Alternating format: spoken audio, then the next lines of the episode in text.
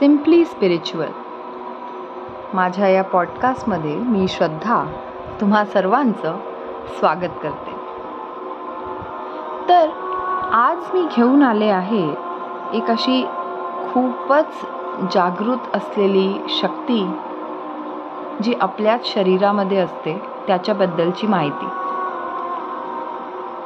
माझ्या वाचनात आलेली ही माहिती मला फेसबुकवर मिळाली. आणि मी विचार केला की माझ्या पॉडकास्टमध्ये ह्याला ऑडिओ रूपामध्ये मी टाकलं पाहिजे. म्हणून मी हा एपिसोड आज आणला आहे. तर ती माहिती अशी आहे की कधी आपण असं नागपंचमीला किंवा असं जनरली पण गारुड जे असतात सपेरे त्यांच्याजवळ त्यांच्या टोपलीमध्ये नाग पाहतो. पाहिले असतील लहानपणापासून. तर तो वेटोळे मारलेला जो नाग असतो तो फणा काढून बसलेला असतो. त्याला काय म्हणतात? तर त्याला म्हणतात कुंडली. कुंडली मारून बसणं. तर कुंडली मारून बसणं म्हणजे नक्की काय? कुंडली म्हणजे कुंड असलेली.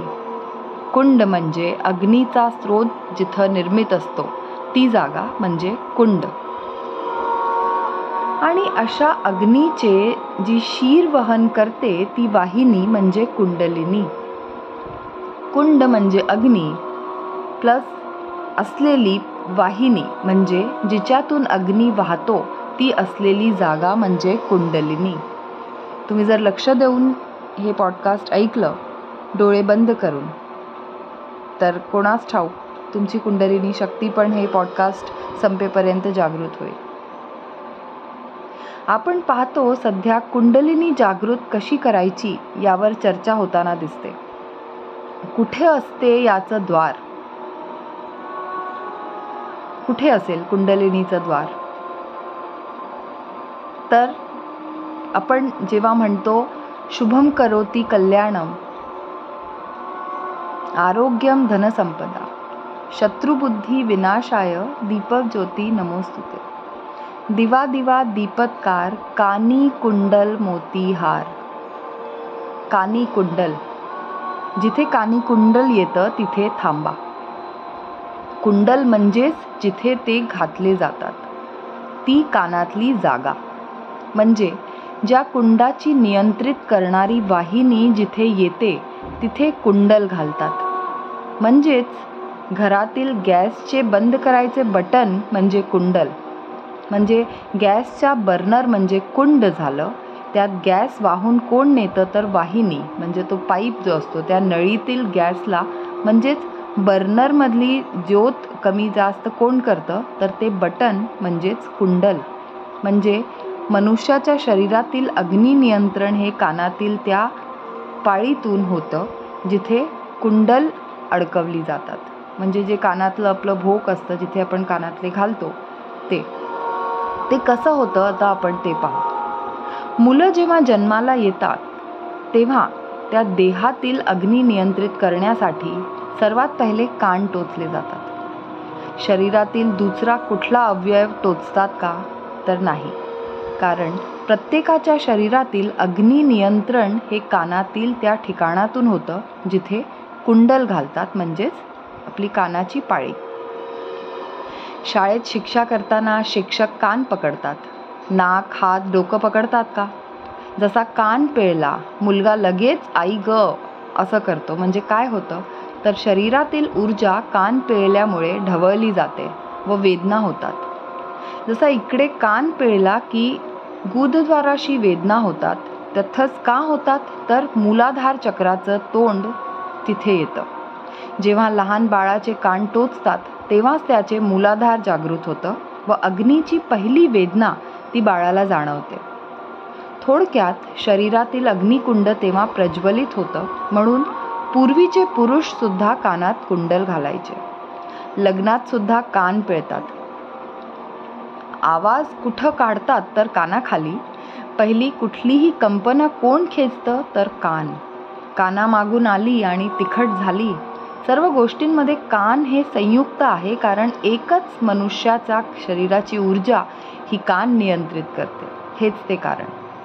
माणसास चक्कर येते तर ती कानाशी संबंध येऊन ठेपतो. बायका पहा हातातल्या बांगड्या जेवढ्या प्रेमाने दाखवत नाहीत तेवढं कानातील दाखवतात. त्यांचे कानातले ते दाखवतात कारण पूर्ण देहाच्या कुंडलिनीचा नियंत्रण हा कान करत असतो. सांगायला लागत नाही आपोआप कानाची स्तुती होतेच. आपण जुनी मंदिरं पाहतो बाहेर कुंड असतं. का? हातपाय धुण्यासाठी नाही तर त्या मंदिरातील ऊर्जेचा स्तोत्र त्या कुंडातून नियंत्रित होत असतो. हा स्रोत किती आहे हे त्या कुंडात मध्ये उभारलेल्या खांबावरून कळतं. म्हणजेच तो खांब त्या कुंडात कुंडली मारून बसलेला असतो आणि त्याकरवी त्या मंदिरातील ऊर्जा नियंत्रित होत असते. कधी कोकणात गेला असाल तर हमखास पहा जे कुंड स्वच्छ ते मंदिर पण आतून स्वच्छच असतं. मुद्दाम पहा. कर्णाची कवच कुंडल काढून घेतली तेव्हा त्याची ऊर्जा संपली. कुंडलीत दोष आहे म्हणजे काय? तर पत्रिकेतील ग्रहांची ऊर्जा तेव्हाही चांगली नाही तेवढी चांगली नाही म्हणून दोष. अस्थि विस विसर्जन कुंडात. गणपती विसर्जन कुंडात गौरी विसर्जन कुंडात. म्हणजेच ऊर्जेच्या स्रोताशी एकरूप होणं. याबद्दल पुढे असं लिहिलं आहे की माणसाच्या शरीरातील या कुंडास कुंडलिनी म्हणतात व ती जागृत ठेवायची असेल तर कानावर लक्ष द्या. तुम्ही जर डोळे बंद करून हा पॉडकास्ट ऐकत असाल तर मला नक्की ही मला खात्री आहे की नक्कीच तुम्हाला काही ना काही बदल तुमच्या आत्ता सध्याच्या मनस्थितीमध्ये जाणवेल.